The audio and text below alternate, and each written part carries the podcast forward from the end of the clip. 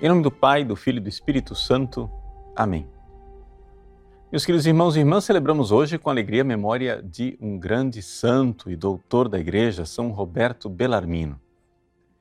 É um grande santo, mas infelizmente é um santo um pouco esquecido, né? não somente da devoção popular, mas pelo fato de que as suas obras não são suficientemente conhecidas e estudadas. Quem foi São Roberto Bellarmino? Veja, São Roberto Bellarmino morreu em 1621, com 78 anos. Então aí você já calcula né, qual foi a época em que ele viveu. É um santo que viveu então é, no início, digamos assim, na primeira parte da história da Companhia de Jesus. Ele era jesuíta. São Roberto Bellarmino nasceu de uma família nobre italiana, mas de uma nobreza que já estava vivendo uma certa pobreza, né? já não tinham grandes recursos econômicos, mas recebeu uma, uma boa educação. Seus pais queriam que ele fosse encaminhado para ser padre diocesano, no entanto, ele, desde cedo, manifestou que queria entrar na companhia de Jesus. E assim, finalmente, ele fez. E diante do seu grande talento intelectual, sua capacidade de estudo, ele foi mandado pelos jesuítas para a Universidade de Lovaina, né? é, que era uma das maiores universidades da época, uma grande universidade é, teológica, e ali ele aprendeu né, a Sagrada Teologia, mas não somente isso, ali ele teve contato né, com os argumentos das grandes heresias daquela época. Vamos lembrar que nós estamos aqui no século XVI, ou seja, no auge da reforma protestante. Ele soube, mais do que ninguém, é, combater as heresias de Lutero, de Calvino e tantas outras é, nuances dos reformadores protestantes. Ele, uma vez ordenado padre, tornou-se professor em Lovaina e escreveu uma famosa obra sua chamada Controvérsias, né? As Controvérsias de São Roberto Bellarmino. O nome inteiro da obra é Disputas e Controvérsias da Fé Cristã contra os heréticos dos tempos atuais. Né? Disputaciones de Controversiis. Então, as controvérsias de São Roberto Bellarmino são uma obra de apologética, de defesa da fé extraordinária. Por quê? Porque, ao contrário do que todo mundo faz, São Roberto Bellarmino não foi, é, digamos assim, defender a fé católica diante das argumentações dos protestantes, pegando argumentos da Bíblia ou é, de definições de concílios, etc. Ele fez isso também. Mas, sobretudo, a base da argumentação de São Roberto Bellarmino foi a racionalidade. E aí a gente entende né, por que é, São Roberto Bellarmino é tão esquecido. Por duas razões.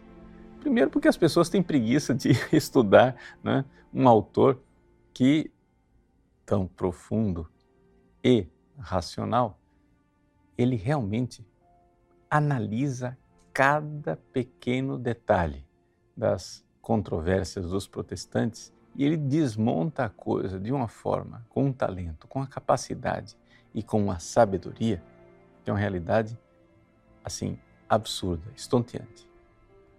E ele fez isso, claro, escrevendo em latim, que era a língua com a qual se escrevia na época todos os, os grandes, as grandes obras teológicas. Até Lutero e Calvino escreveram em latim. Acontece, porém, que, com o passar do tempo, né, principalmente nos tempos atuais, o latim foi sendo deixado de lado e a obra de São Roberto Bellarmino foi sendo esquecida. De tal forma que, hoje em dia, a sua obra das controvérsias, ela não é traduzida nas línguas modernas. Assim, tem uma tradução em língua inglesa e agora, aqui no Brasil, o pessoal está começando a se mexer para traduzir essas grandes obras de São Roberto Bellarmino. E veja, ele fez tudo isso enquanto ainda era professor, enquanto ainda era sacerdote, ensinando numa universidade. Né? Mas, claro, ele era sacerdote jesuíta, foi enviado em missão para a França, ajudou os papas, ajudou na revisão da Bíblia em latim, a Vulgata, né? participou da publicação da famosa Vulgata Clementina, ou seja, a edição oficial que a Igreja fez é, da Bíblia depois do Concílio de Trento. E diante do grande valor deste jesuíta, deste padre jesuíta, ele foi então escolhido para ser cardeal. É, na época, ser cardeal não significava ser bispo. Ele foi nomeado cardeal, começou a trabalhar em Roma, ajudar os papas, etc., até que finalmente ele foi eleito bispo de Capua e foi sagrado bispo pelo próprio Papa e mandado para Capua como bispo e pastor daquela igreja. Lá em Capua, ele fez um trabalho extraordinário, popular, pastoral para o povo. Mas, novamente, não dá para esconder um candelabro debaixo da mesa. E ele foi chamado de volta para Roma. E em Roma, trabalhando no Santo Ofício, ele realizou a obra extraordinária de grande caridade para com a igreja, né, de reconduzir as pessoas que estavam desviadas é, da heresia para de volta para o rebanho da igreja. Só para vocês entenderem que São Roberto Bellarmino era um inquisidor, né? era o inquisidor mor, era, era o, o, prefeito né? do Santo Ofício. Qual era a atitude dele diante dos hereges? Eu gostaria de citar o exemplo dele com o frade dominicano, herege e meio doido, chamado Giordano Bruno. Talvez você já tenha ouvido falar o nome de Giordano Bruno, mas o que acontece? O empenho, o esforço de São Roberto Bellarmino para salvar o Giordano Bruno foi uma coisa comovedora e cheia de amor. Ou seja, Jordano Bruno estava sendo julgado como herege. Todo mundo sabia, e São Roberto Bellarmino também sabia, que se ele fosse condenado como herege, é, o negócio era, ele seria entregue ao braço secular, por assim dizer, para então ser queimado na fogueira. O que fez São Roberto Bellarmino? Fez inúmeros diálogos com o Jordano Bruno, né? É, e foi passando tese por tese que ele dizia de heresia, até que finalmente, de todas as teses que o Jordano Bruno é, ensinava hereticamente, ele cedeu, mas ficaram somente duas. Qual foi o parecer de São Roberto Bellarmino? Para a comissão da Inquisição. Disse: é, tem essas duas teses aqui que é, ele diz que não cede, diz que não volta atrás, mas talvez ele é, não esteja compreendendo direito as coisas e talvez a gente precise né, é, de mais tempo, precise de mais diálogo, precise é, mostrar para ele que talvez ele esteja se expressando mal. Vejam a caridade né, de São Roberto Bellarmino de querer salvar o Jordano Bruno.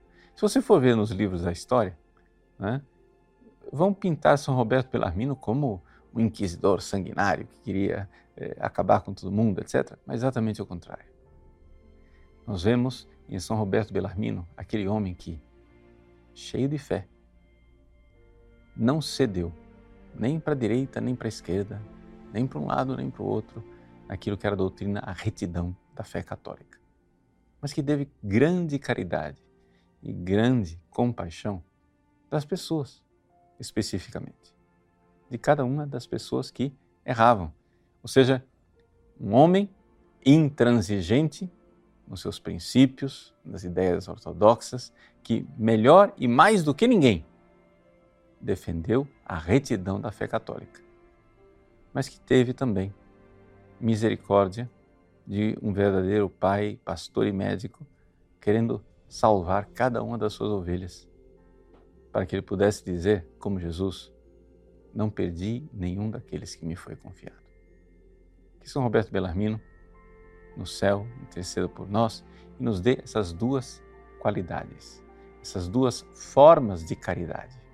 A caridade de, na fé, não termos nenhuma vacilação, aquilo que é a verdadeira fé católica, mas também no relacionamento com as pessoas, a bondade de aceitarmos as pessoas e tentar resgatar e não perder nenhum daqueles que nos foi confiado.